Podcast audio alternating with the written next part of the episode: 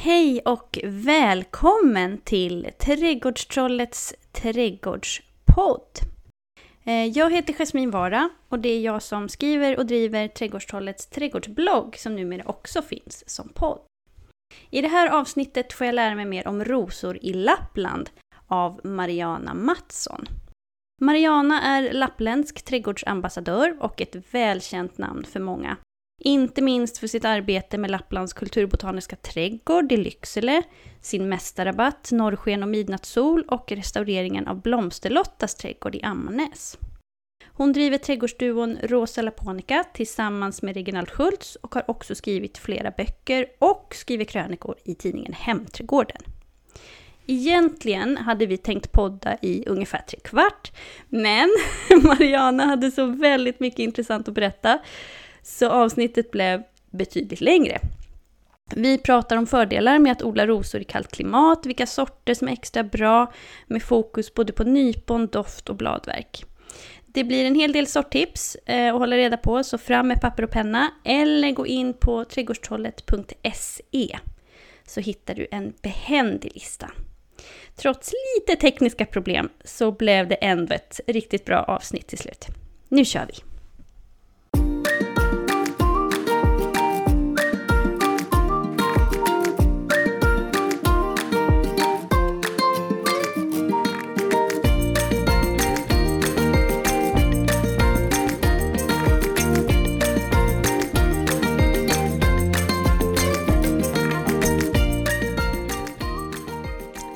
Ska vi se, hej och välkommen till podden. Här sitter jag med ingen mindre än Mariana Mattsson. Hej Mariana! Hej Jasmin! Och var sitter du någonstans? Jag sitter i södra Lappland. Jag bor i en by som heter Norrbyberg. Och den ligger sex mil nordväst om Lycksele. Så då är det alltså, vad då är det zon 6, zon 7? Zon 7 är det officiella, men jag bor på, det är en sydsluttning uppe på ett berg, så att eh, jag har trädgård med utsikt över berg. Och eh, vår gård är, den är på ungefär 7, 7 eh, hektar med lite skog och äng och sånt. Oj, och massor av rosor hoppas jag, för nu ska vi ju faktiskt prata om rosor i det här programmet. Ja. Och du är ju, alltså jag har verkligen funderat på det här, det är inte så lätt att presentera dig. Eh, du är ju författare, du är ja. lappländsk trädgårdsambassadör, du driver trädgårdsduon Rosa Laponica och du har fått medalj och du har vunnit Gröna priset och du har skapat mästarrabatten och jag känner att jag börjar nästan tappa andan av att försöka beskriva allt som du har gjort. Och det är Blomsterlottas trädgård och herregud, listan kan göras lång. När du själv ja, presenterar dig, vad är det du själv brukar vilja lyfta fram av alla de här fantastiska sakerna du har gjort? Uh, ja, jag brukar själv bli uh, nästan överväldigad när jag ska sammanfatta det också. Så, där, så det, det känns um, um, det känns också för mig lite sådär svårt. Så därför tycker jag också att det där med trädgårdsambassadör är så bra. För då det innefattar liksom, innesluter så mycket av allt det som jag har gjort och, och gör helt enkelt. Men om man skulle liksom um, sammanfatta det på något annat sätt så kan vi säga att just det där med att drivkraften och, och målet har hela tiden varit och är att att bidra till utvecklingen av trädgårdskulturen i norr. Och att lyfta fram den på olika vis, att få den liksom, att synliggöra den odlingen som finns i norr, för den eh, tenderar ju ofta att, att glömmas bort eller bli osynliga på, på, på, olika vis. Så att därför så känns det som en viktig uppgift att hela tiden lyfta det, det lappländska perspektivet på odling. Ja, alltså just rosor är kanske inte det absolut första man tänker på när man pratar om Lappland. Alltså jag har ju jobbat i trädgårdsbutik i ja, över tio år nu. Ehm, um, 11 år och 11 månader, ehm, men who's counting som jag brukar säga. Sen sa jag upp mig så jag jobbar inte i butik längre. Men när jag gjorde det då jobbade jag i zon 3. Och då var det ganska ofta så att det kom in kunder som hade lite sådär ja, men uppgiven blick och de var, hade lite trött tonfall när de frågade sådär att finns det inga rosor som funkar här i zon 3? Det hade ju inte gått så bra för dem. Då var det saker som hade frusit ihjäl. Och mm. den frågan känns ju nästan lite löjeväckande därför att om man kan odla rosor i Lappland så måste man ju ändå kunna odla rosor i zon 3. Men vilka rosor är det som funkar extra bra i Lappland? Ja, men jag tänker det där är så typiskt liksom att, att eh, tro att det inte fungerar med rosor i norr. Alltså om man bara eh, tar en titt i den här rosbibeln, roslexikonet som Lars-Åke Gustafsson har gjort. Så om man räknar där så kan man faktiskt komma fram till att för zon 6 och uppåt, alltså 6, 7, 8 och fjäll, så finns det 150 olika rosor som funkar. Och kära någon. Och, och eh, lägger man då till zon 5, som ju också är en stor del av eh, Norrland, då har man ungefär 150 till. Så alltså, eh, om man då tycker att 300 rosor är för lite att välja på, Eh, för att göra en rosenträdgård, då kanske man ska ägna sig åt någon annan växt. helt enkelt. Så att eh, utbudet är betydligt mycket större än vad, eh, än vad många tror. Och jag tänker också det här, det visade sig också, eh, jag och min husman, vi arbetade med inventeringar utav rosor för det som hette Rosuppropet.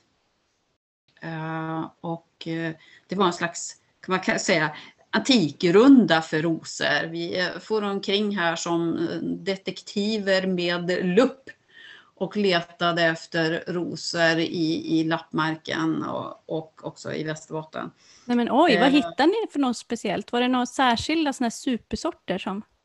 Ja, alltså det som var fantastiskt med det var ju att vi gjorde så många oväntade fynd. För att man, precis det där att man hade liksom inte kanske förväntat sig att man skulle hitta så himla mycket. Men det gjorde vi ju då och vi hittade okända rosor, vi hittade unika rosor, det var liksom tuffa rosor. Och det här visade liksom då på också att det fanns en, det lyfte liksom fram den där okända odlingskulturen som fanns i, i lappmarken. Så Alltså till exempel så hittade vi uppe i, då i Ammarnäs den som heter, kallas för Ammarnäsrosen. Eh, som var en unik ros. I, i Skarvsjöby hittade vi en variant utav daggros. Eh, så det, det fanns liksom fantastiska, eh, en fantastisk roshistoria. Det visar också kanske lite hur, eh, hur älskade just rosor är vi har ett särskilt förhållande till rosor, att det har varit någonting speciellt. Om det så bara har varit då att man har lyft in en liten eh, vildväxande kanelros som man har hittat ute i naturen så, vi, så visar det liksom på vilken särskilt, vilket särskilt förhållande vi har till just rosor. Vad har du själv för favoritrosor? Har du några tre eller fyra favoriter som du vill tipsa om just för alltså, lappländsk odling? Det där är en väldigt, väldigt svår fråga. Ja. Vilka av sina barn älskar man mest? Det är verkligen ja. inte lätt. Ja, jag har inga barn, jag har bara rosor så att det är ju enklare då. Men alltså, om jag ska välja min absoluta favoritros så är det faktiskt en som är helt outstanding. Och det är daggrosen, rosa glauca. Mm. Och den är det för att den har en kvalitet som faktiskt ingen annan ros har. Och det är det fantastiska bladverket. För det gör att den är vacker och intressant och liksom en, eh, en designmässig upplevelse i trädgården under hela säsongen. Inte bara då under typ två, tre veckor när de blommar utan verkligen vacker hela säsongen. Och det där bladverket är så speciellt. Det är alltså eh, ska säga, en blandning av eh, purpurlila, grådaggigt bladverk. Oj. Det ja, låter ju inte alls dumt. Nej, det är urtjusigt helt enkelt. Och det, blir, det gör sig otroligt vackert mot andra andra växter och jag använder den till exempel gärna tillsammans med silvrigt, ullvidet till exempel, som jag ju då hade använt i, i mästarrabatten. Mm. Så var det just kombon utav ullvide och daggros. Hur blir nyponen på den rosen då? De är också väldigt snygga. Framförallt är de många. De sitter i stora klasar. De får röda, tomteröda nypon. Och eh, inte jättestora utan ska man säga någon slags medelstorlek, runda. Men framförallt klasar. Och det blir ju en enorm mängd av rosor på den här stora busken. Alltså busken här blir till och med, alltså i zon 7, blir en två och en halv meter hög. Och kära någon, hur stor blir en sån i, i Stockholmsområdet tror du? Uh, omkring tre meter. Så att det gäller att liksom, den ska ha plats. Och den ska liksom vara på en plats där man ser den. Vi har den här liksom när man kommer upp för backen till vår gård. Så den syns verkligen, ger ett bra intryck. Mm. Fler sorter, har du någon fler som är sådär riktigt? Gärna någon ros som är fin att kombinera just med den glaukan. Um, ja, alltså örträskrosen har jag kombinerat den med. Det är ju också en, en variant utav, eh, eller en hybrid av eh, vresros. Mm -hmm. En korsning med vresros, en korsning mellan vresros och kanelros. Eh, som vi hittade då i, i byn Örträsk här i södra Lappland. Ehm, och den är en, en fantastisk ros. Den växer också, blir också relativt stor, får, får mm, halvfyllda, doftande blommor. Blommar ganska tidigt, börjar här efter midsommar ungefär. Och eh, den får också väldigt bra nypon. Stora, matiga och de blir mogna tidigt också. Så finns, det någon, finns det någon sort som har extra goda nypon då? Om man bara vill odla för um, alltså självhushållning, mat och nyponsoppa och man vill göra Ja, alltså egentligen så är ju det, det, det, ibland brukar jag tycka att det där med blommor är ju, är ju oväsentligt på rosorna. Viktigast är ju nyporna. Men det kanske är en lite udda, udda åsikt. Men just örträskrosen är faktiskt, tror jag, den, den som jag skattar allra högst när det gäller just nyponen. För de är som sagt, de är stora nypon, de är matiga, eh, ger väldigt mycket. Så att de är väldigt bra. Och tillsammans de med daggrosen är också bra. Överhuvudtaget så är det ju så att vresrosornas nypon är väldigt användbara. Mm, vad gör du med nyponen i köket? Har du någon sån här favoritklassiskt recept som det här gör du alltid så fort du har skördat en rejäl korg? Alltså jag skördar ju under väldigt lång tid. Alltså under, jag börjar där i, i augusti och sen skördar jag i princip fram till snön kommer i oktober. Um, så att det blir under en väldigt lång tid. Och då börjar det med örtträskrosens nypon och då gör jag um, ett mos utav det. Alltså jag kokar nyporna lite lätt. Um, häller av vätskan. Vätskan kan man använda som dricka. Vi använder den också när vi gör vin. Mm -hmm. um, ja, och uh, sen så pressar jag liksom ut det här moset och sötar det lite lätt och så fryser jag in det i, i små förpackningar. Och sen tar jag utav det där moset som förpackningar har i, i kylskåpet och så tar jag några skedar mos och blandar med lite rör i, med lite vatten. Och då blir det en, min frukostdryck. Jag äter inte fil så jag har eh, nypondryck istället som frukostdricka. Eh, då slipper man det där att man ska göra nyponsoppa utav dem. Det blir liksom ett steg till. Det här är lite enklare variant men lika gott och lika nyttigt också. Så det är en, en bra variant att göra utav nyponen. Då. Och sen fortsätter jag helt enkelt att skörda olika eh, sorter och arter under hela den här perioden då fram till vintern kommer. Så att jag är, numera är jag faktiskt självförsörjande på nypon under hela året och det känns jätteskönt. Ja, det förstår jag, särskilt nu i dessa pandemitider så är det väl skönt om man slipper åka till affären så Ja, så absolut. Och sen, sen är det ju det att med nypon Alltså nypon är ju fantastiskt nyttiga. De, de eh, innehåller, alltså färska nypon innehåller mer C-vitaminer än vad apelsiner gör. Och då är ju faktiskt nypon lite lättare att odla i Lappland än apelsiner. Så, ja, inte så lite eh, det är också heller. någonting att ta, ta hänsyn till. Eh, de, nypon är jättebra mot eh, värk, eh, alltså reumatiskt artros och sånt och dessutom antiinflammatoriskt. Nypon är kanon helt enkelt. Men hinner du verkligen ta vara på allt det där? Det måste ju komma enorma mängder. Kan man frysa in och liksom plocka fram och tillaga ja. under vintern eller blir de dåliga då på något sätt? Alltså det enklaste är ju ändå att plocka helt enkelt eh, och, och frysa in och göra klart det moset direkt. Men plockar man liksom en, en sån här liten hink varje dag, då är det fort gjort. Eh, och det, det, finns liksom tillgängligt. Alltså ska man, ska man liksom koncentrera sig typ, eh, åh nu ska jag skörda alla nypon, då blir man ju nästan tokig för då, då blir man ju sysselsatt hela dagen. Ungefär. Ja, då blir det stress och jag tror att det, om man går in i sociala medier sådär någon gång i Eh, högsommar, slutsommar, alltså det, det, är liksom vissa sommarmånader där när folk får lite panik. I början så går alla och väntar på det där gröna och härliga och skörden och allt mys. Men sen är det precis som att folk nästan får lite för mycket. Så att mm. ju mer man kan dra ut det väl desto bättre tänker jag. Lång säsong. Ja, absolut. Och just därför, det, det är ju det som är så himla bra då med nyponen, att man kan skörda under lång tid och man kan liksom hela tiden då på buskarna plocka det som är moget och, och så eh, gå bland de här. Alltså vi har ju här på vår gård så har vi en hel rosenäng så att, med, med rosor som vi då har samlat in under de här inventeringarna. Så att vi har alltså ett, ett 70-tal olika rosor så att jag kan ju liksom gå runt och plocka här och var.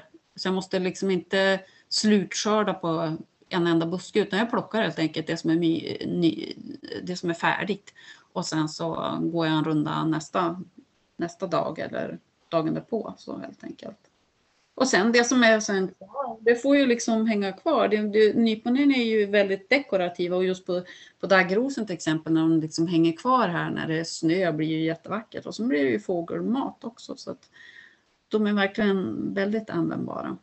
Har du någon särskild odlingsteknik eller sådär? För jag tänker, det är många som tillämpar det här med zonknäckeri, alltså att man vill odla någonting som kanske egentligen inte trivs så bra i den zonen där man bor och så finns det då vissa sätt man kan göra. Man kan bygga ett mikroklimat, man kan plantera lite extra väldränerat och så vidare. Är det någonting som mm. du använder dig av? Är det liksom nödvändigt att hålla på med sånt knäckeri i Lappland eller är det bättre att man ska välja extra tåliga sorter? Hur tänker du när du väljer rosor? Eh, alltså dels tycker jag att det rent allmänna är ju faktiskt att man ska ha en härdig bas av växter som faktiskt funkar på stället. För sen, då kan man experimentera med ett par stycken och liksom testa sådär. Men om man, om man liksom har typ satsat på ett, ett helt sortiment för trädgården som egentligen inte borde gå, då blir det inte särskilt kul. Alltså det är inget roligt när växterna hatar dig och vill helt enkelt. Alltså jag, jag gjorde ett försök att odla engelska åstinrosor, för de finns ju nämligen i en sån där liksom orange aprikosfärg mm, som ju inte finns fina. Eh, många andra eh, rosor av de här nu vilda och riktigt härdiga. Så de, tänkte jag, de odlade jag då i krukor på terrassen. Och jag kan säga att de var eh, såna här fina ladies så de var not amused. Oj då. de eh, hatade mig verkligen och, eh, dog, och dog trots vinterförvaring. Så att eh, okej, okay, då visste jag det sen då. Alltså så att grunden tycker jag är ändå ha en, en härlig bas av sådana som funkar och sen så kan man leka och eh, då, då spelar det mindre roll så att säga om de inte funkar sådär. Men sen är det ju liksom, sen handlar det ju också om, som du var inne på där, om, om så att säga förutsättningarna eller, eller eh, sätt att kunna odla då förbättra klimat till exempel. Alltså man kan ha upphöjda odlingsbäddar och fiberduk och allt möjligt och, och växthus och sånt. Eh, och det är alltihop bra sätt att, att eh, förbättra klimatet på.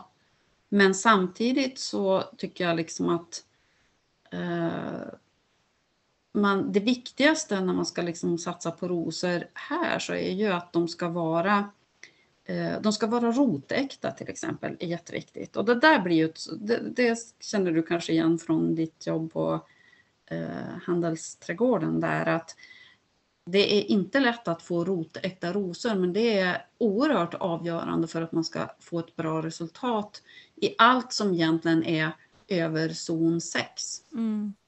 Och det, då kanske vi ska förklara det där med vad en rotäkta ros är. Eh, det är så att i handeln så säljs rosor som oftast är okulerade och det betyder helt enkelt att man har liksom eh, ympat in, okulerat ett, ett öga utav den där värdefulla rosen som man egentligen vill ha och så sätter man det på ett rotsystem utav någon annan eh, Ehm, enkel, billig, snabbväxande ros helt enkelt. Ett, ett rotsystem. Och det där är ett sätt att snabbt få säljfärdiga rosor, de växer fort.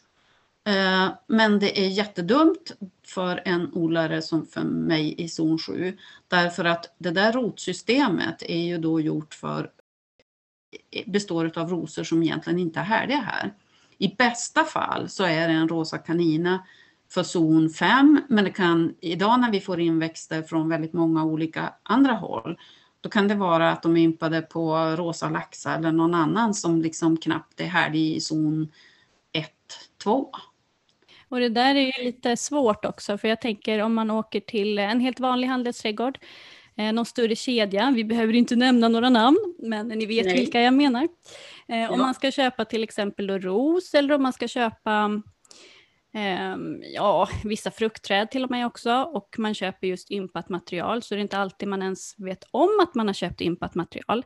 Därför att de där rosorna, det är inte alltid den där eh, grundstammen håller jag på att säga, men du förstår vad jag menar, mm. att, att ja. den ens är utskriven. Man vet Nej. inte riktigt, man, man kan inte veta för det står inte på etiketten.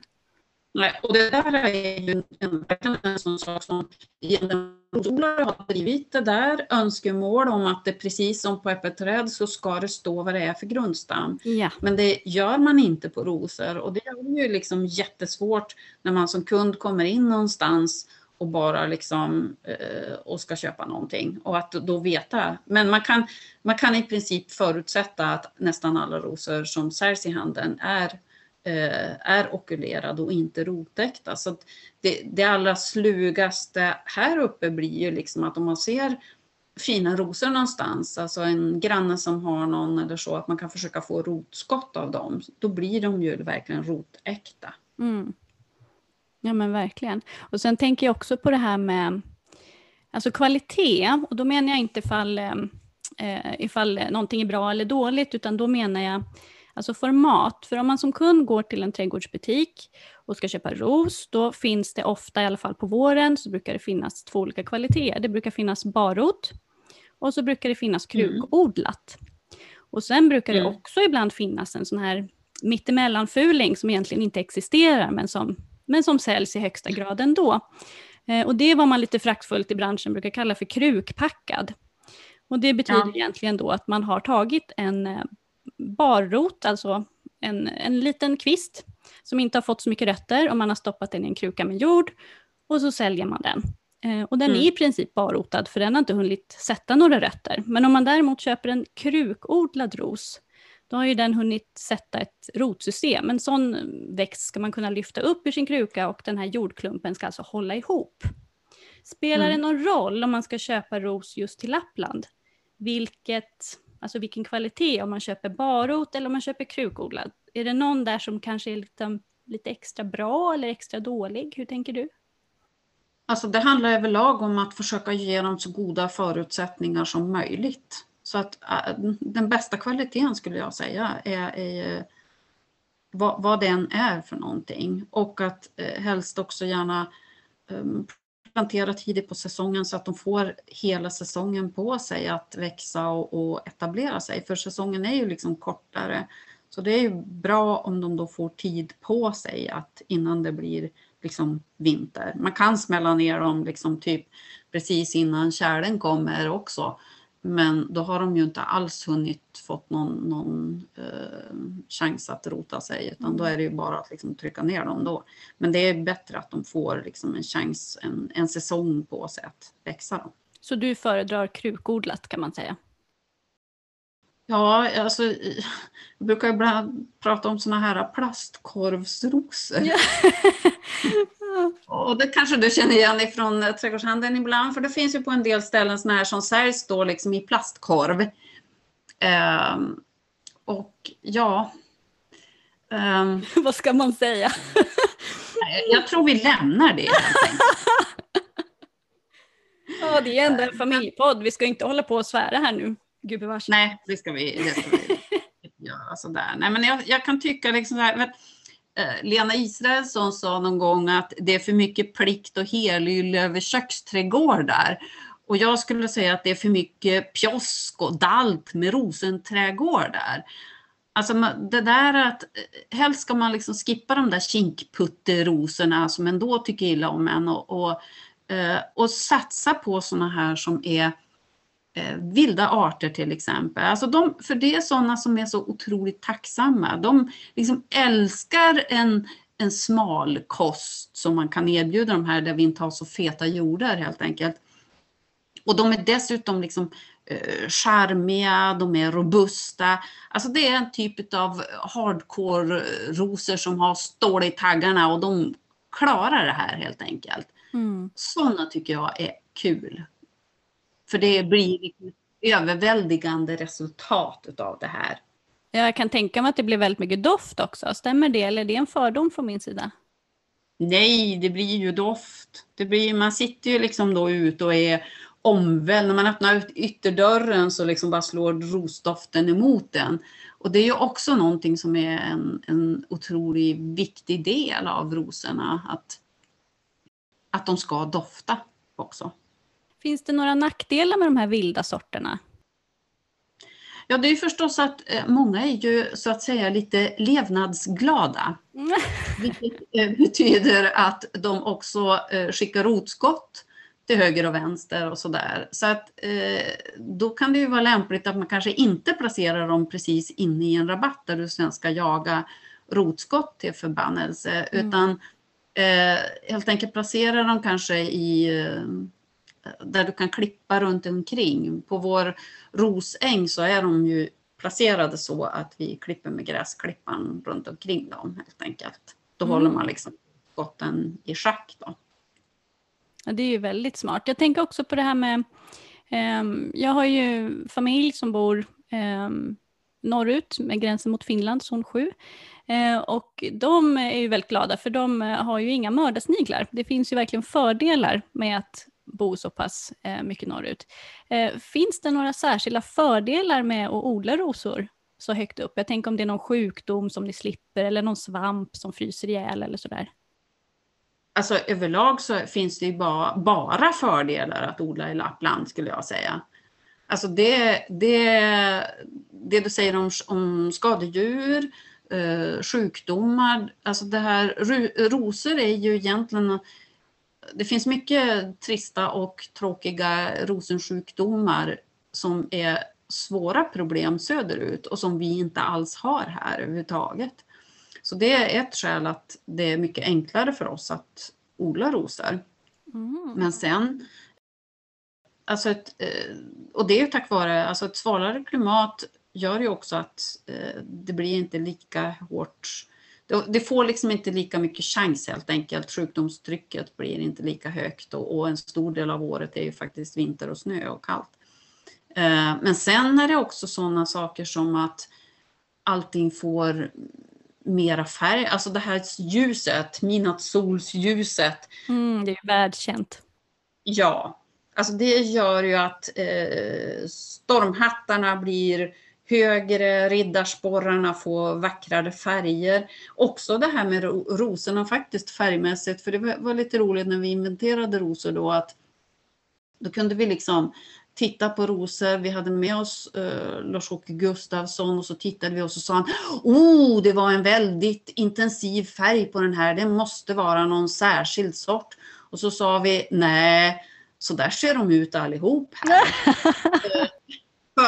För just därför att eh, färgnyansen blev intensivare. Den blev liksom mer lysande helt enkelt. Mm. No filter needed som man brukar säga på instagramiska. Ja, ja precis. Ja, alltså så att ja, för mig så finns det som inget alternativ. Alltså jag tycker det är bara fördelar att odla här. Jag tänker också goda grannar till rosorna därför att det är ju Alltså, det är ju lätt att, jag är mer en äppelperson än en rosperson kanske, men de som verkligen, verkligen älskar rosor, de drabbas ju ofta eh, av en, eh, nu försöker jag vara lite diplomatisk här, eh, av en lättare samlarmani, om jag får uttrycka mig så. Eh, och det blir ju, det är inte alltid helt lätt att liksom rent visuellt få till den där samlarmanin så att den alltid blir så estetiskt tilltalande för ögat. Har du några tips på bra inramande växter. Om man nu en, känner sig som en liten rossamlare, om man vill ha en sån, en sån, en sån, en sån.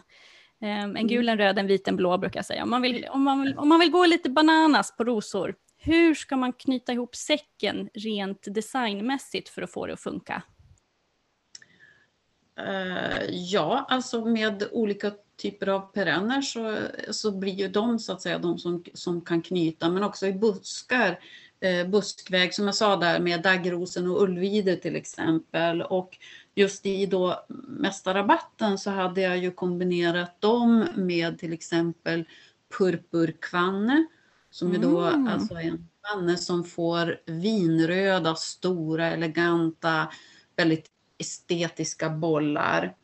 Eh, jag hade vit rallaros Eh, som ett alternativ till en vanlig. Det är liksom en lite exklusivare sort.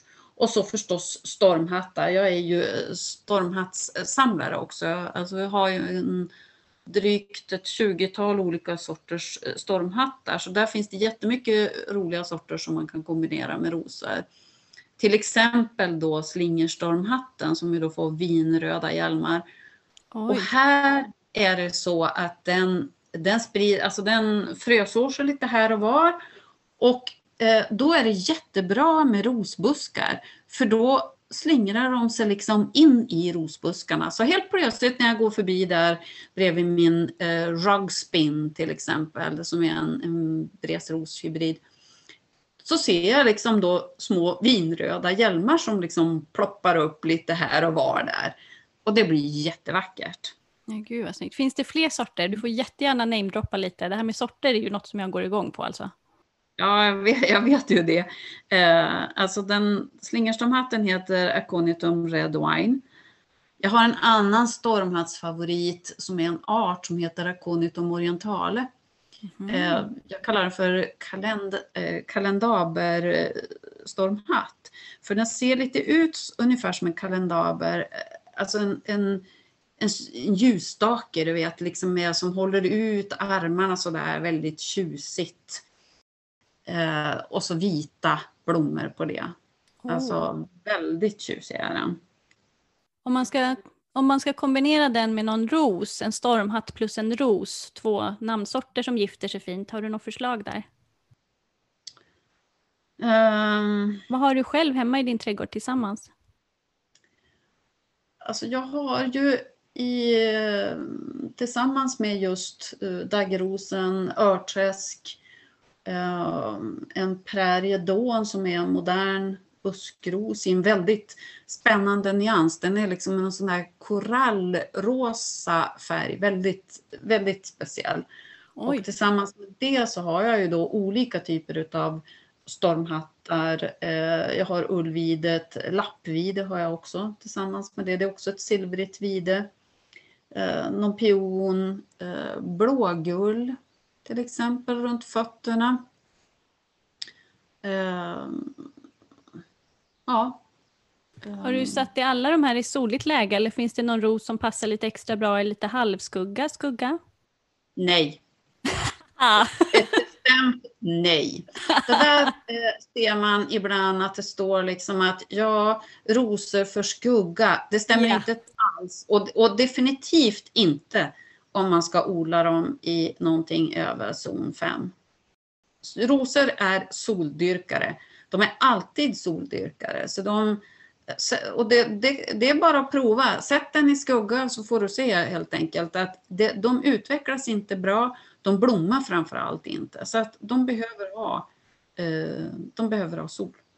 För det är ofta ett argument som man kan höra från kunder ibland att ja men min rosa överlever, det går så bra. Så bara, jaha men blommar den då? Nej, får man aldrig riktigt något ja, vettigt svar på. Det är ju just det, så ungefär som du säger, liksom, ah, men jag har en, en, en ros som egentligen skulle gå i zon 5. Ja men eh, om man då ska hålla på och liksom tokdutta med den där och du ska kupa och du ska täcka och du ska göra allt möjligt för att den där eh, ska kanske överleva med lite tvekan. Ja, eh, nej, alltså min, det är i alla fall inte min grej helt enkelt, utan växterna ska, ska trivas för då blir de också bra. Ja, verkligen, det är ett otroligt stor skillnad på en, på en växt som överlever och en växt som frodas. Det, det är verkligen alltså. Det är verkligen en stor skillnad och det, det, det, blir helt enkelt, det är jätteviktigt att tänka så, för då blir också trädgårdslivet roligt. För det kanske är roligt första året den har överlevt, just den där kinkputterosen då. Men sen till slut så blir det ju liksom ändå ganska ansträngande att hålla liv i den där. Vi gjorde ju några sådana här kinkputte eh, rosfynd under rosuppropet och rosinventeringarna. kan jag berätta om. För eh, vi hittade bland annat i en fjällnära by så hittade vi eh, kinesiska teros, en, en kinesisk teros. Och de är verkligen sådana här kinkputtar. De eh, vill ha typ zon 0 eller någonting sånt. Så att de här, den här rosen var då odlad som krukros. Oj. Ända sedan 1920-talet och då Åh, tycker herregud. jag det är fantastiskt för då tänker jag så här, ja, hur mycket växter lyckas man inte dräpa själv på en, en säsong ungefär. Men här har man alltså lyckats med en kinkputteros, odla den som krukväxt ända sedan 1920-talet och det var liksom terosen Anna Sofia. Och vi hittade mm. faktiskt också en, en till teros ifrån en annan närliggande by som då heter Mina. Och de här två är ju verkligen outstanding. Alltså att, att hit, göra de här fynden och de, just det visar ju liksom hur mycket man kan bry sig om sina rosor. Men det är ett himla åbäke med dessa rosor för de är, har lätt för att dra på sig eh, sjukdomar som gördaggar av varje och lösa allting mm. och sånt där. Så att övervintra dem inomhus är verkligen inte lätt. Men det är klart samtidigt är det ju jättefantastiskt när de nu i februari börjar blomma om man har liksom rosor inomhus. Men det är verkligen, ja, jag håller liv i dem därför att det är ett, ett kulturarv som jag känner mig verkligen skyldig att bevara. Och det gör mig väldigt nervös när de eh, visar tecken på att de inte vill vara med längre. Oj, oj. Så det är enbart egentligen den där kulturarvsinsatsen som, som gör att jag, jag hotar dem ibland och säger så här att skärp er. Annars är det slut med med Men då är de också borta sen. För att det där är liksom verkligen inte rosor som är lätta att, att få att, att klara sig. Helt enkelt. Var det några andra sådana där riktiga liksom guldkorn som ni hittade vid den här inventeringen? Eh, nej, alltså det var ju det att, att det visade liksom med många, hur många rosor det faktiskt fanns här och att man hade tagit vara på dem och sådär. Sen hade väl jag hoppats på att det här inventeringarna vi gjorde och alla insamlingar som vi gjorde av rosor som vi också skickade för provodling och sånt där, att det skulle liksom leda till ett bättre ut, utbud mm. av härliga rosor, alltså typ retro vintage-rosor i handeln. Eh, och det har det än så länge inte blivit alls. Eh, och det tycker jag är rätt tråkigt för att eh, det var ett, eh, för mig ett, ett viktigt mål. Där att, eftersom det här är ju så att rosor som annars kommer ut i handeln, de är ju idag sällan provodlade i någon mm. större skala. Det lanseras liksom tusentals rosor varje år, nya rosor och efter, ja, ja. efter några år så är det kanske en handfull som är kvar som visar sig vara någon idé att bevara. Men det där gör ju att de här rosorna som vi hittade, det är ju sådana som alltså har stått då kan ha stått vid en gård och fortsatt att växa och blomma och, och klara sig mot då ogräs och allting. Trots att det alltså inte har bott någon människa där på jättelänge. Och då, så hela den där så att säga provodlingsfasen, härdighetsfasen, testningen, den är, liksom, den är ju gjord. Vi mm. vet att de här funkar här, helt garanterat. Så den måste man liksom inte göra. Men om man är lyssnare nu då som sitter och tänker att oh, men de där, de där rosorna vill man ju gärna lägga vantarna på. Hur ska man bära sig åt då? Vart ska man vända sig? Går det ens att köpa dem kommersiellt någonstans just nu? Och i sådana fall var? Alltså de, som, de som, om man vill ha dem rotäkta till exempel så är ju det allra bästa att köpa från Finland. Mm. För där producerar man nämligen rosor eh, rotäkta, vilket man ju inte gör här. Här har vi mycket mer av import av sådana som är då okulerade på ohärdiga grundstammar. Så att det är betydligt enklare att få tag på dem via finska plantskolor. Men jag tycker att man ska leta efter de här som ju då är till exempel pimpinellrosor, en Finlands vita ros. Mm, och den är nästan liksom omöjlig stå... att bli av med, den blir nästan som ett ogräs här nere i zon 4 där jag bor. Ja, men den, det är ett väldigt trevligt ogräs då, jämfört med kanske kirskål eller någonting ja. annat. Men alltså den, den är ju verkligen ljuvlig när den då blommar då kring midsommar och blir som en snödriva av vita blommor som doftar dessutom jättegott. Och det finns ju fler eh, just bland pimpinellrosorna som är härliga. En som man inte stöter på så ofta här som jag tycker att man borde odla mer, det är en ros som heter husmoder. Mm. Eh, den får väldigt små rosa blommor. Alltså de ser ut vet du, som såna här små marsipanrosor. Men, små oj. Och de är så himla söta. Och det är verkligen en ljuvlig buske som blir inte så hög, ungefär 1,20 och, eh, och väldigt kompakt växande också. Den ger rotskott men inte, inte förtvivlat mycket. Och den är fantastisk. Och en annan eh, pimpinell som man också träffar på här, ganska, som är vanligare, det är Poppius. Jaha. Och den växer ju lite, den blir högre, växer liksom mera upprätt, lite bågformat och får större eh, cerisfärgade eh, blommor. Doftar jättegott. Jag brukar skörda blad av den och använda i te och eh, rosenvatten. Oj! Mm. Och den får också nypon som blir ganska stora. De är liksom rödbruna, går, går mot rött till om de får vara väldigt länge kvar. Och de är sådana, alltså pimpinellor, nu får du koppla in här på, på nyponen på dem. För de är väldigt fina. På, på husmoder så blir de väldigt små, runda, röda. Och så då på, på Poppius så är de större och rödbruna. Men just på Poppius är de sådana så att eh, pimpinellrosorna blir eh, Pimpinellnyporna, de blir liksom de är lite torrare i konsistensen. Lite sådär, de blir inte så bra att göra mos av till exempel. Mm. Men däremot är de jättebra om man vill, till exempel om man vill torka till te eller om man vill krydda snaps med. Då lägger man helt enkelt bara en massa nypon i en burk, snoppar nyporna så att de är liksom rensade så. Och så lägger man dem bara i en burk och häller på eh, brännvin på det där och så får det stå i, i fyra veckor och dra. Och sen är det bara att sila bort nyporna. Då har de liksom gjort sitt. Det blir jättevacker färg på den där snapsen också. Mm. Men om man bara ska gå på utseende då? Jag tänker det är otroligt eh, trendigt nu med eh, snittblomsodling. Eh, mm. I alltså småskalig snittblomsodling, att man då är blomsterbonde och kanske då mm. säljer buketter som man binder själv eller så.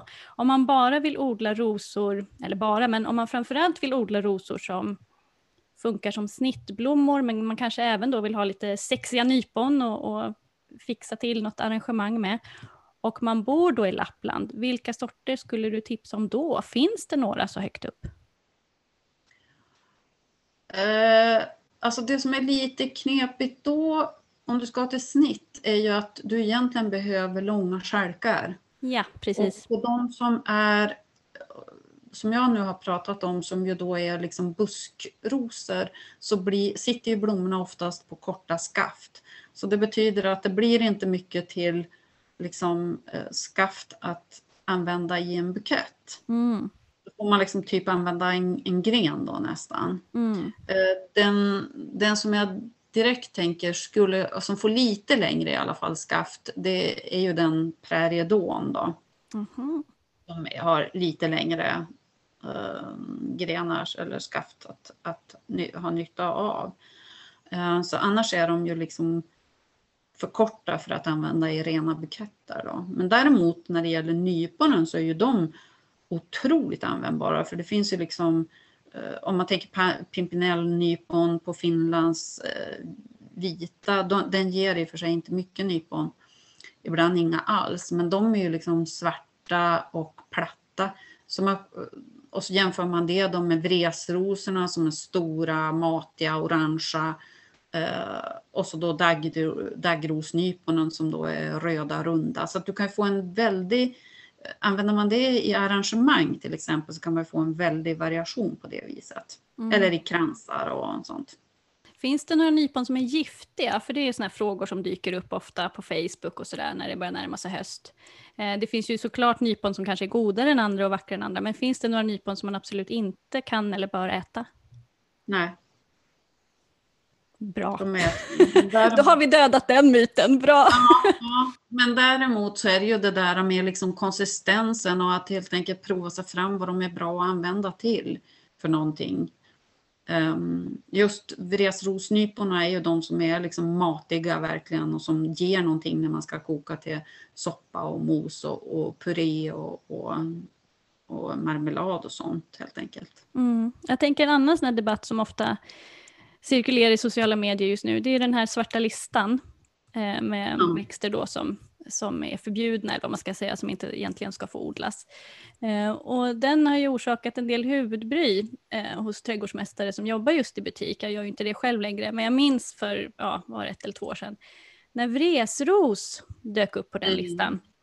Och där Mm. stod vi med vresros, ett halvt bord i eh, eh, butik och eh, lika mycket till på väg in. Och så vitt jag vet så säljs vresros fortfarande i olika, Ja, det- kanske förädlade former, men likväl i trädgårdsbutikerna. Hur tänker du kring det där? Jag tycker det är alldeles utmärkt att man, att man säljer vresrosor. För det första så är det ju så att eh, det där är... Eh, alltså man har, jag, jag tycker att hela den där diskussionen är liksom ungefär som en tramplösning på ett problem. Man liksom bara bums smäller i att, att nu ska vi inte ha de här. Eh, och och det, inte, det stämmer inte. De är inte problem på alla ställen. De är kanske problem på vissa ställen. Okej, då kan man jaga dem. Men om vi ser till vresrosorna, de är helt enkelt oumbärliga i norr. Mm. De är friska. De är härdiga, de är återblommande, de är de enda som alltså funkar i höga zoner som blommar eh, ända fram till hösten, som alltså har återblommande remonterande anlag kallas det. Och de är lättskötta, anspråkslösa, de doftar, de har matnyttiga nypon och de får vacker höst. Alltså behöver man ha fler argument? Ja, mig har du övertygat i alla fall. Det är inga Ja, det är problem. bra. Alltså, eh, därför att eh, man har liksom vägrat att, att se att växter kan vara problem på ett ställe men inte problem på andra ställen där, där då så att säga fördelarna överväger. Mm. Eh, och en, eh, ytterligare en sak i den där diskussionen är ju att det faktiskt, eh, det man kom fram till var ju att det skulle gälla den rena arten men inte hybriderna och sorterna. Så att den där diskussionen har liksom snedseglat och sen så har det bara blivit det att de är förbjudna, punkt slut helt enkelt. Eh, och jag tycker att den där är extremt olycklig. Dessutom gillar jag inte tonen i, i eh, alltså att det låter som man läser eh, Sverigedemokraternas eh, partiprogram ungefär när man pratar om invasiva främmande arter. Det tycker jag inte heller om. Så att, alltså, från mitt eh, lappländska perspektiv så är det faktiskt så att vresrosorna är oumbärliga för oss. Och eh, ja, odla vresrosor. Ät upp nyporna helt enkelt. Jag, jag var i Skåne, eh, inte i höstas, förra hösten och gick där efter strandkanten. Och du förstår vad jag blev avundsjuk när jag såg alla dessa vresrosnypon. Oj. Alltså jag var så här bara, ah, kolla vad som finns här och ingen tar vara på dem, det är ju förfärligt. Tänk om man skulle äta upp dem istället för att klaga. Mm. För, för få eh, bärbuskar blir ju då så himla lättskötta som just där. Där kunde man liksom verkligen ta tillvara på dem och använda dem. Och istället så fraktar man apelsiner tvärs över jorden. Och, ja. Yes. Mm. Ja, ja det, det, det är väldigt egendomligt helt enkelt. Jag, och, Ola Nypon vore kanske en slugare i det. Jag tänker något annat som är lite tråkigt, eh, apropå det här med perspektiv. Eh, jag tänker hela den här svenska trädgårdsdebatten tycker jag ofta, eller debatten, men som normen vad gäller växtval och och perspektiv är ju på något sätt ett, ett, nästan ett skånskt perspektiv. Det tycker jag är lite tråkigt. Varför tror du att det har blivit så? Jag menar, Sverige är ju ett jätteavlångt land och ändå så är det precis som att det normerande utbudet både i butik men även i trädgårdstidningar och liksom på tv när man pratar om utbud på saker och ting. Då är det nästan alltid zon ett eller två, ibland tre som avses. Mm. Varför är det mm. så tror du? Ja, jag vet inte. Vi, vi, har ett, eh, vi har ett... Det är ett konstigt svenskt perspektiv där man liksom inte ser till eh, fördelarna på de olika platserna. Alltså, eh, varje... Alltså det är ju ingen som säger, till exempel om vi tittar på trädgårdskonsten sett över hela världen, så det är ju ingen som direkt säger att ja, den japanska trädgårdskonsten är sämre än den franska. Mm. Eller den någon annan så, utan var och en har ju liksom sina tillgångar, sina, sina fördelar och någonting som är spännande och intressant. Men här så, så är man liksom inte särskilt intresserad av det, utan det är liksom ett, ett väldigt götaländskt perspektiv på alltihopa. Och jag tycker ju förstås att det är urtrist, det är därför jag har liksom varit, ägnat mig åt att vara en, en trädgårdsambassadör för, för norr och för odling i, i Lappland.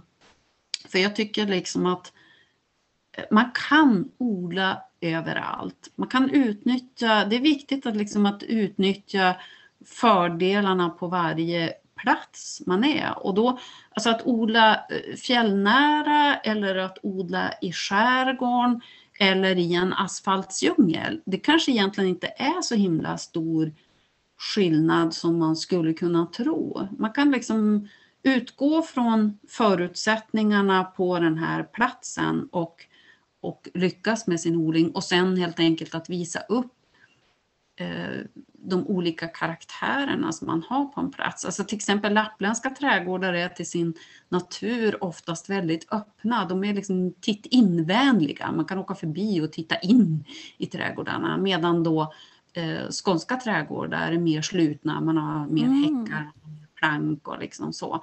Och det är en karaktär som kommer sig av flera olika orsaker men som är ju ganska spännande att vi faktiskt har olika sorters trädgårdar och det tycker jag att vi, vi skulle vara mer tacksamma för och lyfta fram och, och be, att det så att säga berikar hela den svenska trädgårdskulturen om man inte bara stirrar sig blind på vad som funkar i, i Skåne. Då. Mm. Jag tänker till exempel på just Blomsterlotta.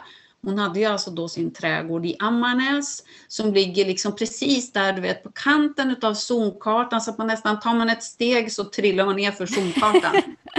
Eh, och där stod hon i sin trädgård med liksom tusentals växter som hon och hennes son hade samlat in och fått fröer och drivit upp från fröer och gjort denna fantastiska anläggning vid fjället, eh, fjällkanten där. Och så stod hon och tittade ut över det där och såg liksom snön på fjället bortanför och så sa hon Tänk ändå vad allting har lätt för att växa här. Och det är ju precis liksom det är precis egentligen motsatsen till det. Jag tänkte på det du sa om, om dina kunder där som kom in i zon 3 och klagade. Eh, alltså, ofta har man så, utgångspunkten blir ofta så här, eh, om jag nu tar det på västerbottnisk dialekt så blir det här går inte henne. Alltså, eh, det går inte här med en liksom trött suck sådär. Och då tänker jag på Blomsterlotta som ändå stod där då just på fjället. Där man verkligen inte tänker sig en stor trädgård. Och så, och så säger hon bara Tänk ändå vad allting har lätt för att växa här. Alltså det är ett fantastiskt motto. Jag brukar säga om jag någon gång skulle få för mig att göra ett väggord, då skulle det vara mitt väggord. Ja, gud, alltså, ni har ju ljuset på er sida också. Vad, vad kan skåningarna lära sig av, av det lappländska sättet att odla, tror du? Ja, att man kan ta det lugnt på vintern till exempel. jag, jag ser liksom så väldigt många nu som, som liksom jagar ihjäl sig på Åh, är det för sent att så tomater nu? Eh, och man tittar ut och liksom bara Ja, det ligger ju en meter snö här så att det är lugnt. Ta det bara lugnt. Alltså, nu ska jag och min spade ha jullov och det ska vi ha ett bra tag till. Eh, och det är skönt så. Det här att snön är ju en välsignelse. Allt är liksom fint inbäddat och vi får dessutom ett bra vattenförråd i marken när den har tinat och smält mm. bort. Där. Så att eh, det finns liksom en sån, ja, det finns en sån eh, Eh, fördel med det och att ha den här viloperioden också tycker jag är viktig. Jag skulle inte vilja ehm, min svärfar bor i Köln i Tyskland och, och kan odla året om. Och, så han måste liksom bestämma sig att äh, nu ställer jag undan spaden ett tag. Och eh, jag skulle inte vilja ha det så. Jag vill ha min vinter helt enkelt. Nej, man ska inte jobba ihjäl sig heller. Och något som jag tror tar lite tid för många, särskilt nyblivna trädgårdsägare att lära sig, det är just det här konsten att njuta att mm. faktiskt mm. inte bara hänga upp en hängmatta utan att faktiskt lägga sig i den ibland också. Och att, mm. att lära sig att på något vis uppleva trädgården och växterna och blommorna och allting utan att bara se det som ska göras och det som inte är gjort utan att på något vis finnas där och då och uppleva det som ändå är bra just nu. Mm. Jo. Och det är ju lättare sagt än gjort förstås. Men jag vet ja. inte, det verkar ju som att den här pandemin, den är ju tråkig på, och fruktansvärd på väldigt många vis. Men det finns ju ändå fördelar och jag tror att en sån fördel är just att folk har fått upp ögonen lite mer för det som finns nära och det som finns hemma och, och matodlingen har ju formligen exploderat. Ehm, mm. Um, trädgårdsintresset har också exploderat. Um, jag tänker hur, för du brukar ha öppen trädgård, eller hur? Men det blev inte så mm. i år. Nej, i år hade vi ingen öppen trädgård. Det var väl det som var skillnaden på det här året, att vi inte hade någonting öppet alls. Och där. Um, så, men annars är det ett sätt att, att också att uh, sprida kunskaper på, att också visa, berätta om det och uh, vi hjälps ju åt och jag och min husman här att, att uh, visa upp trädgården. För vi har ju liksom, vi har inte bara rosor utan vi har ju också en hel del annat också. Alltså, vi odlar ju mycket av vår egen mat. Det mesta vi äter grös, grönsaksväg är vi liksom självförsörjande på. För, och det har ju visat sig då med pandemin det här att odla mat det ger egen makt. Uh, och det man odlar själv måste man ju inte köpa. Så att uh, det, det här att, att odla sin mat, det har väl också för oss blivit mer och mer av då. Också mm. därför att det kanske är så alltså med rosorna, ja de sköter sig själva ganska mycket och behöver liksom inte pluttas med hela tiden så utan då kan man eh, en, en köksträdgård kräver ju mycket mera återkommande arbete hela tiden. Så. Man kan ju också se det på, eller se på det som att man odlar lite sitt, man odlar sitt lugn och man odlar sitt välbefinnande. Eh, mm. Mat i all ära, men mm. det finns ju även andra kvaliteter här i livet. Men det är roligt mm. att du tar upp just det här med mat, därför att um, jag tänkte, vi har poddat i lite över en timme nu, men jag vill inte avsluta här nu, eh, utan att vi måste få in på ett hörn den här tomaten Hildegard av Bingen. Den vet ja. jag ju att du har odlat upp. Berätta!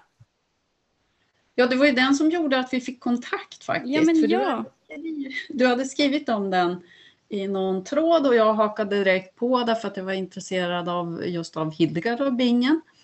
Uh, och, uh, och så kommunicerade vi lite där kring det och um, alltså Hildegard eh, på hennes tid, hon levde ju på 1100-talet, så på hennes tid var tomaten inte känd i, i Europa. Så att det kan inte vara hennes tomat så att säga som hon själv har odlat. Men hon, hon eh, skrev om trädgård och odling och om mat och om hur maten så att säga kunde vara till nytta och hur den kunde understödja hälsa och välbefinnande och allt. Så att, hon var ju överhuvudtaget ett universalgeni den människan. Mm. Och dessutom ett helgon. Eh, och hon... Så att, eh, jag fick ju frön av dig då så att vi odlade den här tomaten. Och jag måste säga att det är en fantastisk tomat. Ja men ja, vad roligt att du tycker det. För det, nästan alltid, jag är ju väldigt glad i tomater. De som läser bloggen vet om att jag är väldigt, väldigt förtjust i tomater. Um, ja. Och jag är ju inte den enda, men de allra flesta som gillar tomater och har hållit på ett tag, de är, kanske inte alltid är så imponerade av de här alltså röda tomaterna som är väldigt lika köpetomaterna, utan då vill man ha någon med någon knasig form eller med något läckert mönster eller någon, mm. någon färg som man aldrig har sett förr. Och det här är ju på sätt och vis så är det ju en väldigt, alltså rent visuellt i alla fall, en väldigt vanlig tomat. Mm. Men ändå inte när man sätter tänderna i den. Så. Visade sig ju vara eh, köttig, god, saftig framför mm. Eh, blev väldigt fina enhetliga frukter på den. Eh, den växte ju hög, högt och eh, blev liksom en högplanta utav det där. Men eh, den var fantastiskt god och jag gjorde jag, jag plockade varenda frukt med vördnad utav denna tomat. Vad roligt! Sprid, sprid frö, sprid Hildegards. Ja, och, sen, och sen så gjorde jag ju då tomatmarmelad. Nu när vi pratar om det här, nu blir jag så tomatsugen så nu måste jag plocka ut. Jag jag gjorde ju alltså då tomatmarmelad, helig tomatmarmelad mm. av den här och så frös jag in i små burkar för jag vågade inte chansa på att de skulle liksom klara sig i någon sån där äh, vanlig burk allt för länge. Mm. Utan jag helt enkelt jag frös in det i små portioner så att en tog vi till jul och nu har jag två stycken kvar. Jag hade tänkt att jag skulle spara till påsk men jag får väl ta en nu snart. Du får äta med vördnad. Ja, verkligen. Men det behöver man ju. Man behöver äta med vördnad. Det passar jättebra nu under fastetiden att man verkligen äter med andakt och uh, tänker på vilken... Bara det att, att ha mat och ha mm. sin egen mat. Mat som man har odlat, man vet vart den har varit. Den har, liksom, den har promenerat eh, 72 steg från växthuset. kan man snacka härodlat och inte bara närodlat? Ja, ja Ja, herregud. Nu har vi hållit på ett tag, men jag brukar mm. alltid vilja avsluta med en sista fråga. Och det är, mm. är det någon fråga som du tycker att jag har missat? Alltså vad vill du prata mer om? Eller vad önskar du att trädgårdsmedia ville ta upp mer? Vad saknar du i trädgårdsdebatten? Nu har du chansen här. Ja, vi har ju redan kommit in på en hel del av det där, men alltså det jag kan ha tyckt eh, har ju varit just det där att det har eh, att det är så viktigt att komma till tals med liksom, eh, norrländska odlingsperspektiv. Jag har, liksom, jag har faktiskt hållit på, jag skriver ju kröniker i tidningen Hemträdgården och eh, det har jag ju faktiskt gjort nu i en himla massa år. Eh, 12 år, jag är inne på mitt trettonde år nu. Oj, så jag kanske någon med eh, vita Sackville West som, som skrev i, i de brittiska tidningarna där. Eh, men just det där att eh, har jag hela tiden försökt att då så att säga ympa in kunskap och eh, i allt det som jag liksom har skrivit och skriver. Att liksom i, i, litterär, i litterär form som författare eh, bygga in odling i böcker. Alltså att, till exempel att, eh, hur man tar rotskott eh, att, och vilka sorter man har och liksom bygga mm. in det i en berättelse. För det tycker jag, alltså på något sätt så liksom slinker det ju då in en massa saker utan att man kanske märkte det, att man fick, eh, fick en massa bra tips på det. Även om jag, jag blev väldigt glad när någon hör av sig och säger du, jag har gjort en massa hundöron i din bok. för, det, för att hitta tillbaka sen hur det var nu när man skulle ta rotskott på det eller vad det nu var för tips om det var eh, ärtsorter eller potatissorter eller någonting annat. Och det är himla kul faktiskt. Så att, eh, det tycker jag känns, eh, det, det har blivit ett sätt att också berätta om odlande på ett positivt sätt. För det handlar också om det där med att vara positiva förebilder. För eh, när jag nu skrev de här eh, hortikulturella berättelserna eller trädgårdsromanerna så skapade jag ju då en fjällby som heter Akkatjärn. Eh, och där är det ju liksom väldigt ambitiösa odlare som har bosatt sig. De odlar potatis och hopp och, och rosor och egenmakt och mm. verkligen eh, går in och brinner för sin odling. Och den där positiva energin eh, är, känns liksom viktig att förmedla. Och, eh, så det här att göra det i berättelsens form har liksom blivit ett, ett roligt sätt att göra det på. Att, eh, för, för annars kan det ju väldigt ofta bli så här att eh, jag ska inte säga att jag har råkat ut för det direkt, men det kan ibland finnas sådana där liksom reportage om liksom typ nästan att åh titta odlar du eh, växte det maskrosor här i det ända här uppe? Alltså oj, sånt där mm. perspektiv liksom som blir uh, nästan löjligt så att säga då. Uh, så att det är viktigt att kunna Eh, både berätta ärligt om det men också att, att göra det på ett, eh, inte överdrivet positivt sätt men lyfta fram allt det här som är så fantastiskt med att odla i Lappland. Mm. Ja, och att man odlar sitt hopp är ju, är det, är väl något vi behöver nu mer än någonsin i dessa tider. Vi behöver odla, ja absolut. Odla hopp och makt och känslan av, av självbestämmande och, mm. och möjlighet. Mm. Om man då odlar lite rosor så får man doft på köpet. Ja, eller hur? Och det är ju aldrig fel faktiskt. Nej. nej. Du vill ju också eh, lotta ut några böcker. Berätta om det. Ja, jag tänkte att det var väl en trevlig anledning här när folk nu har förmodligen eh, förhoppningsvis eh, orkat lyssna till slut här på vårt eh, prat om rosor och så, så tänkte jag att då kan vi väl belöna dem med någonting också. Så att, jag tänkte att om det är någon som vill ta chansen så, så kan man så lottar jag helt enkelt ut två böcker. Det ena är en samling utav just krönikorna som är från Hemträdgården och den andra är då en, den här hortikulturella berättelsen som heter Det som spirar ur snö. Och eh, då kan man ju enklast göra det så att man skickar mig ett, ett meddelande. Om man vill vinna de här så, så kan man ju då skicka ett meddelande via Facebook-sidan som heter Trädgårdsduon Rosa Laponica. Okej, därigenom. Det tycker jag låter som en alldeles lysande idé. Jag kan varmt rekommendera dessa böcker. Så tack snälla Mariana Mattsson för att du ville vara med i podden, i den här nya podden. Det är inte alltid alla som vågar nya poddar, man vet inte riktigt vad man ger sig in på. Men du ja, hoppade men jag, i jag, det iskalla vattnet. Jag, jag, jag, ser det som ett stort kvalitetstecken på din podd, att du eh, just letade reda på någon som odlade i, längst upp i landet. För det finns andra poddar som i princip aldrig har haft någon som nästan har odlat norr om Dalarna. Jag ser bara namn på människor som jag vet odlar i Götaland eller Svealand. Så det tycker jag var ett, ett stort plus för din podd. Mm, jag tackar och bockar. Det är nämligen så här att jag har ju lite släkt som bor där uppe i gränsen till Finland, mm, fem mil norr om mm. Eh, Haparanda. och även de ska ha sitt. Även de ska ha sitt. Ja, utmärkt tycker jag. Men tack snälla du för att du ville vara med och för att du lottar ut dina böcker. Det uppskattar jag enormt mycket.